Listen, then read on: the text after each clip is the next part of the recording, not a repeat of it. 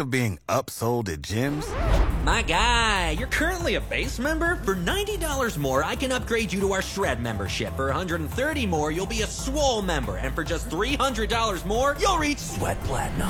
At Planet Fitness, you'll get energy without the upsell. Never pushy, always free fitness training and equipment for every workout. It's fitness that fits your budget. Join Planet Fitness for just $1 down and $10 a month. Cancel anytime. Deal ends Friday, May 10th. See Home Club for details. Researchers at the University of Nebraska at Omaha have received funding from the National Institutes of Health to study how the brain adapts to the use of 3D printed prosthetics. Associate Professor of Biomechanics, Dr. Jorge Zuniga, is working on this study with his colleague, Assistant Professor of Biometrics at UNO, Dr. Brian Knarr. Dr. Zuniga takes us into that study this morning on KFOR's Lincoln Live. Good morning, sir. Good morning. Why young children and why upper limb prosthetics as opposed to older people and lower limb prosthetics? That makes sense because, well, you know, children, well, the, the, the, summary of it all is that children are complicated, as we know. They're complicated, but also the benefit is that it gives you a really good model of understanding how humans learn and adapt to a limb that they never had before. So the group of children we work with, they are born with an upper limb reduction deficiency. So they are born like that. And we're trying to figure out something very simple, you know, it's like how these children that never had a limb before, right? Never had a limb and the upper extremities, to put it in perspective, use about half of percent, I mean, half of the brain power between upper extremity movements and vocalization, you know, speech, uses about half percent, 50% of your brain power. So it makes sense to study those things because it has the most impact. And in this type of population, nobody ever have ever wondered, you know, how does a child learn and adapt to a limb they never had before.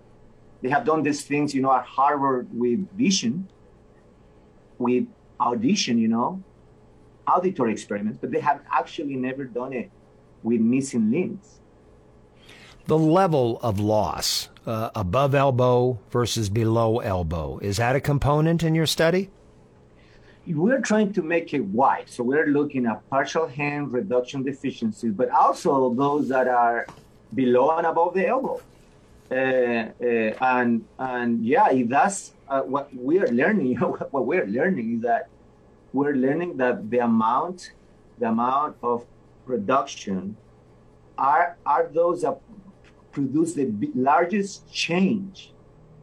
Uh, we call it the practice-induced changes in the brain, and our data. You know, we're working on a paper for Science. I don't know if you're familiar with the journal Science, but it's a, like one of the most prestigious journals.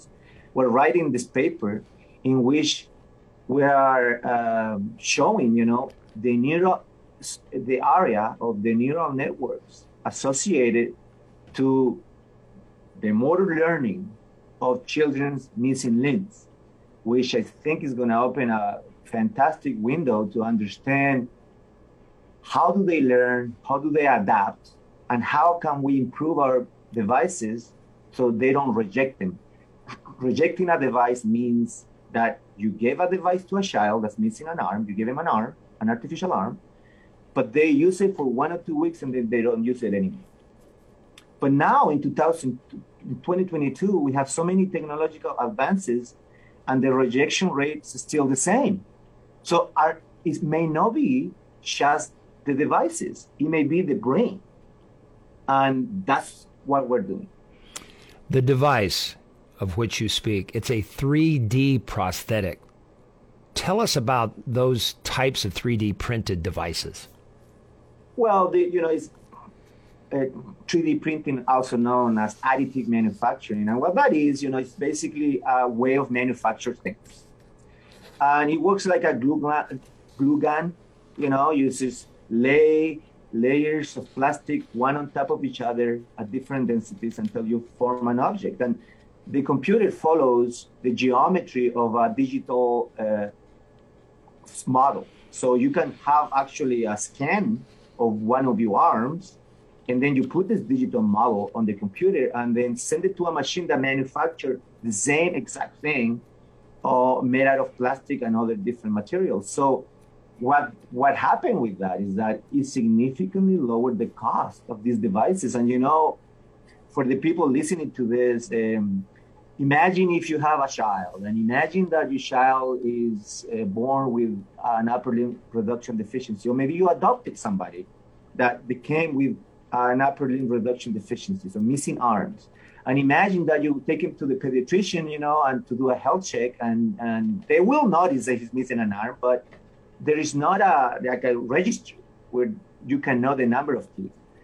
And then typically when they are become when they become six years of age, so be, below before six years of age, these children think that the arm is going to develop like a seed. They, they, they look at trees and plants and they think the blue nuts when they're missing a, an, a hand, for example, and this is before six years of age, they think that by putting maybe water on it or waiting, it'll grow. And the harsh reality sets in for the parents after six years of age. And that's the age we see a lot of kids in our lab. They come here because the parents have a hard time explaining to them that it's not going to grow. It's not going to grow. And the children at that age are able to understand some of them. So when that's out the window, they need to find a prosthesis, a prosthetic device. So and then what they do, they go look at the insurance and they find out that it doesn't cover it. And then they say, okay, how much is, are these devices? And typically $15,000. They can get lower, but in general, you have to pay out of pocket about $15,000 or maybe more, depending on the device. So what additive manufacturing has done is that it gives us it gives the power back to the back, back to the parents in which they can really say okay there are ways to do this and and, and people around the world are actually doing it and they lower the i mean we we were have been able to lower the cost to these devices to be honest with you about 50 100 dollars of the materials not the cost of labor obviously mm-hmm. but just the materials but that is is the price tag that we can absorb as university and make a research project out of it and then understand how the kids adapt and learn. I think it's a great deal for everyone, right? Doctor, I am wearing about a $50,000 prosthetic. My C-Leg, which is a microprocessed knee from Ottobock, there are about 100,000 of these in the world. And I'm very privileged enough to be capable of having one and a, a, good network of people around me that have enabled me to be able to get this device. But cost, oh yeah, it's a big deal. It's a driving factor, and I can imagine it for for me. The same knee will work for me. I've obviously stopped growing at the age of sixty-five. Sure. Uh, but for children who go through spurts, my gosh, they could be going through a prosthetic a year. Absolutely. All right. And it's, and it's also gender specific. Because and then you have boys mm. that, mm-hmm. sure, because they grow, they have to change their prosthesis, mm-hmm. but they also break them, specifically boys. Now, girls typically, well, this is based on data that we have, right? Because we have one of the biggest um, data sets in the nation. Um, and I also have, I should say, I'm, I'm not shy to say that we're probably the number one team in the nation doing these things. I'm saying this because I want people listening to the show that if they have or if they know a child with an upper limb reduction deficiency that need a device, you need to come to the University of Nebraska Omaha, the partner of biomechanics. We have the technology and the resources to help you. In fact, we see we see a lot of our patients. We see them every other Wednesday from five to seven thirty. Provide services for free. So we have the top of the notch engineers and therapists to provide these services because he's, he's in need, you know. So, um, but anyhow, um, I think it's important for, for people to know that we have those sort of resources, you know, and and we absorb the cost, you know. We don't really because it's, we can do it very cheap. We're, we we got really good at it, and um, and I, I think it's, it's has the potential to maybe help many other people. Now, I was drawn, as I said, to this study because I'm an above knee amputee, uh, uh-huh. realizing, of course, that unlike the upper limb prosthetics, uh, which allow the wearer to move their fingers, lower limb amputees can't move their toes. But I wanted to share that with you that I'm an amputee uh, because in my mind, I am moving my toes. Right now, in my mind, it seems to yep. me as though I am moving my toes. The nerve highways from my brain to my toes end at my limb, yet it doesn't prevent me from attempting to move my toes. So, as far as the sensation of moving my toes, I'm performing that function. My brain is performing that function. You know, I'm so glad you mentioned that because what's coming next. So right now, let me let, let me talk to about a patient we're working with that has similar um, feelings, but for the upper limb. And let me tell you what's coming next because this is it's called target muscle reinnervation. So TMR, target muscle reinnervation, and we have been working with some surgeons at the University of Nebraska Medical Center with a patient that lost his shoulder, entire arm. And what we did is we're kind of harnessing those nerves that give you the perception of moving certain areas of you of you of your limbs, of your missing limb, to actuate the actual artificial limbs. And this is something we're already doing. This is something that's happening. So imagine in the future for lower limbs, in which you have folks like you, Dale, that have this phantom limb sensations. It's no pain. Correct. Fortunately for you, it's no pain, it's sensation. Mm-hmm. And think about if we understand what neural networks or what cortical representation is doing that and harness those activation because the feeling is associated to a, um, to an electrical impulse. Think if we put like uh, an amplifier to amplify that electrical impulse and actuate wirelessly uh, you, your toes, right?